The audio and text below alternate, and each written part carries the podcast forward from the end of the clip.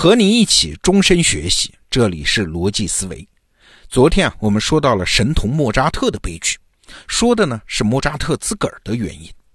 其实莫扎特的故事还有一点更让人感慨，那就实在是造化弄人啊！今天我们再来聊聊莫扎特悲剧的另外一个侧面。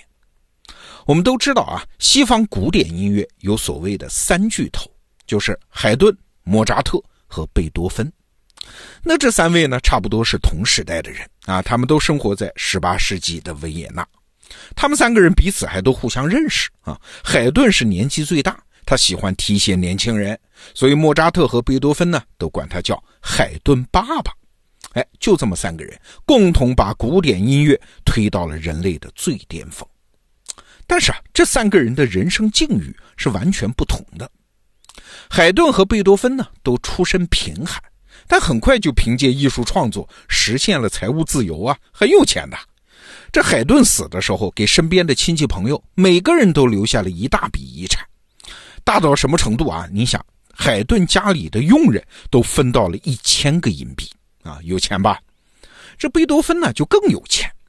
有人考证过1803年贝多芬一场音乐会的收入就有1300个银币。这是多少钱呢？相当于当时中产阶级一年的收入，这就一场音乐会所以贝多芬的生活其实是比较奢侈的，这跟我们往常的印象不大一样。但是莫扎特就比较奇怪了听完我昨天的节目你就知道，他出道很早，6岁就给女王表演，而且他的音乐作品非常多，一生创作了600多部曲子，是贝多芬的好几倍但是莫扎特居然就沦落到穷困潦倒，这是为啥呢？其中一个原因其实很悲催，就是莫扎特活得太短，而且更重要的是他活错了时间。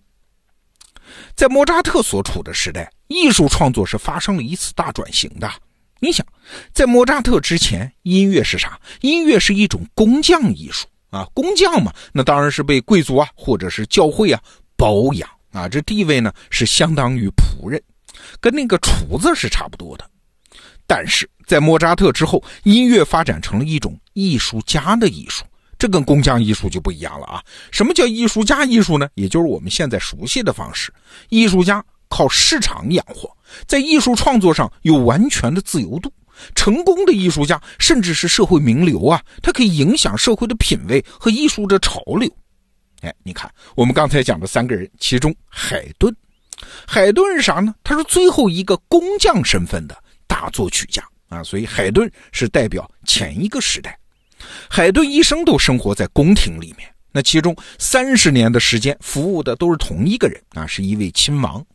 海顿过的日子那叫衣食无忧，而且有一支乐队供他专门排练指挥。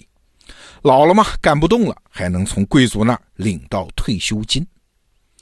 但是别忘了这海顿的身份他就是个工匠，在他受雇佣的协议里面就清清楚楚写了一条，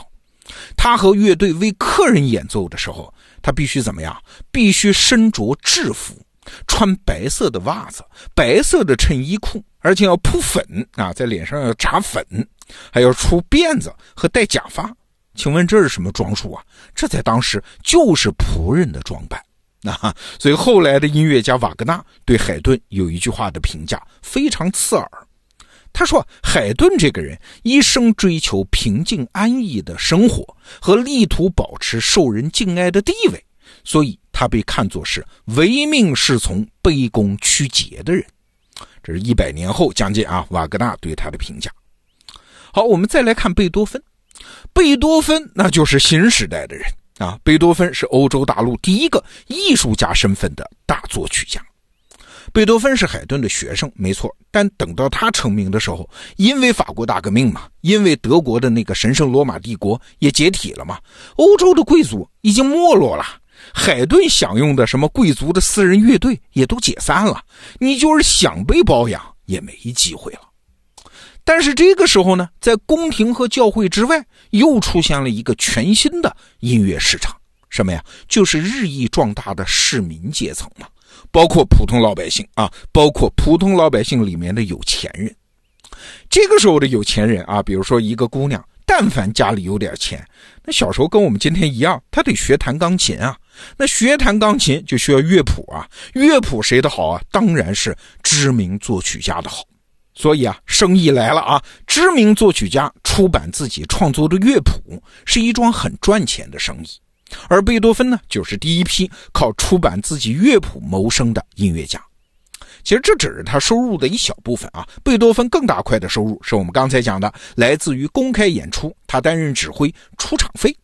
当然了，贵族的供养那也是一部分，但是请注意啊，贝多芬和贵族的关系，他就不是海顿的那种啊，他不是主人和仆人的关系，他是粉丝和明星的关系啊。写什么曲子，怎么写，要不要演出，贝多芬这样的音乐家他是有100%的自由度的，这跟海顿完全不一样。1806年啊，你知道那个时间正是拿破仑横扫欧洲的那一段。维也纳有一位公爵就请贝多芬到家里来演奏啊，贝多芬就去了。但是去了之后一发现，哦，是给拿破仑的法国占领军演出，嘿，贝多芬当场就拒绝。第二天他还写了一封信，说的话可难听了，说公爵大人啊，您之所以为您，那是因为偶然的出身啊！我之所以为我，我是贝多芬，我是靠我自个儿哎。公爵现在有的是，将来也有的是，而贝多芬呢，嘿嘿，只有我这一个。你看这话说的多难听啊！这种桀骜不驯的气质，在海顿那一代音乐家身上，那是绝对找不到的。所以啊，贝多芬其实是音乐史上的一个分水岭。在贝多芬之后，音乐家就从工匠摇身一变成了艺术家，音乐呢也从功能性的音乐转向了艺术性的音乐。那这两种音乐家之间的区别是什么呢？最明显的一个是工匠音乐家的作品它特别多。你想嘛，你长期服务同一位贵族啊，如果你总是那么一首或者几首曲子，人家很快就听烦了嘛，所以你得变着花样来。但与此同时呢，作品数量上去了，那创新就不可能有那么多，所以工匠音乐家的作品同质化比较严重，每一首跟另外一首都有点像。但是艺术音乐家就不同了啊，像贝多芬这样的，他面对公众的，每部作品都要印成谱子卖的呀，都要在不同的城市、不同的音乐厅反复上演的，所以贝多芬他每部新作品都得有创新，不然观众和出版商都不干嘛。所以贝多芬之后的作曲家，他的作品数量普遍都比较少，你看这也是时代造就的一个后果。好了，说完这老两位啊，我们再来看今天的主角莫扎特。莫扎特的岁数他比海顿呢小24岁，比贝多芬呢大14岁，所以跟这两人是承前启后的关系。嘿嘿，但是可惜啊，莫扎特活得短，他就活了35岁。他去世之后18年，人家海顿岁数比他大24的啊才去世。那为什么说莫扎特倒霉呢？因为他没赶上工匠音乐家的好时候，就是海顿那种好事他没赶上，也没有享受到贝多芬就是艺术家时代的红利，他是夹在两个时代的中间，两头不靠。嘿嘿，我们都知道啊，莫扎特是一个神童，6岁就在欧洲宫廷巡回表演，等他成年之后回到老家，在一个叫萨尔茨堡的地方为当地教会的大主教工作。干什么工作？管风琴师啊。所以莫扎特人生前半部分其实是在宫廷度过的，是一位典型的工匠音乐家。但是呢，这莫扎特他毕竟见过世面，他是意识到，哎，这工匠时代马上就要结束了，而且他自己天分非常好，非常向往艺术创作的自由。在给主教工作期间，他就给他爸爸写信，表示哎呀，非常讨厌这份工作。他说，我不明白为什么我是一个仆人呢？哎，我是音乐家哎，每天早晨我必须在前厅里面待上2个小时，我经常被告知应该去觐见大主教，但是这是我应该有的职责吗？啊，如果大主教给我2000块的薪水，而其他地方只给我1000块的薪水，哎，我宁愿接受这1000块，少拿1000块，我可以享有良好的健康和内心的平和。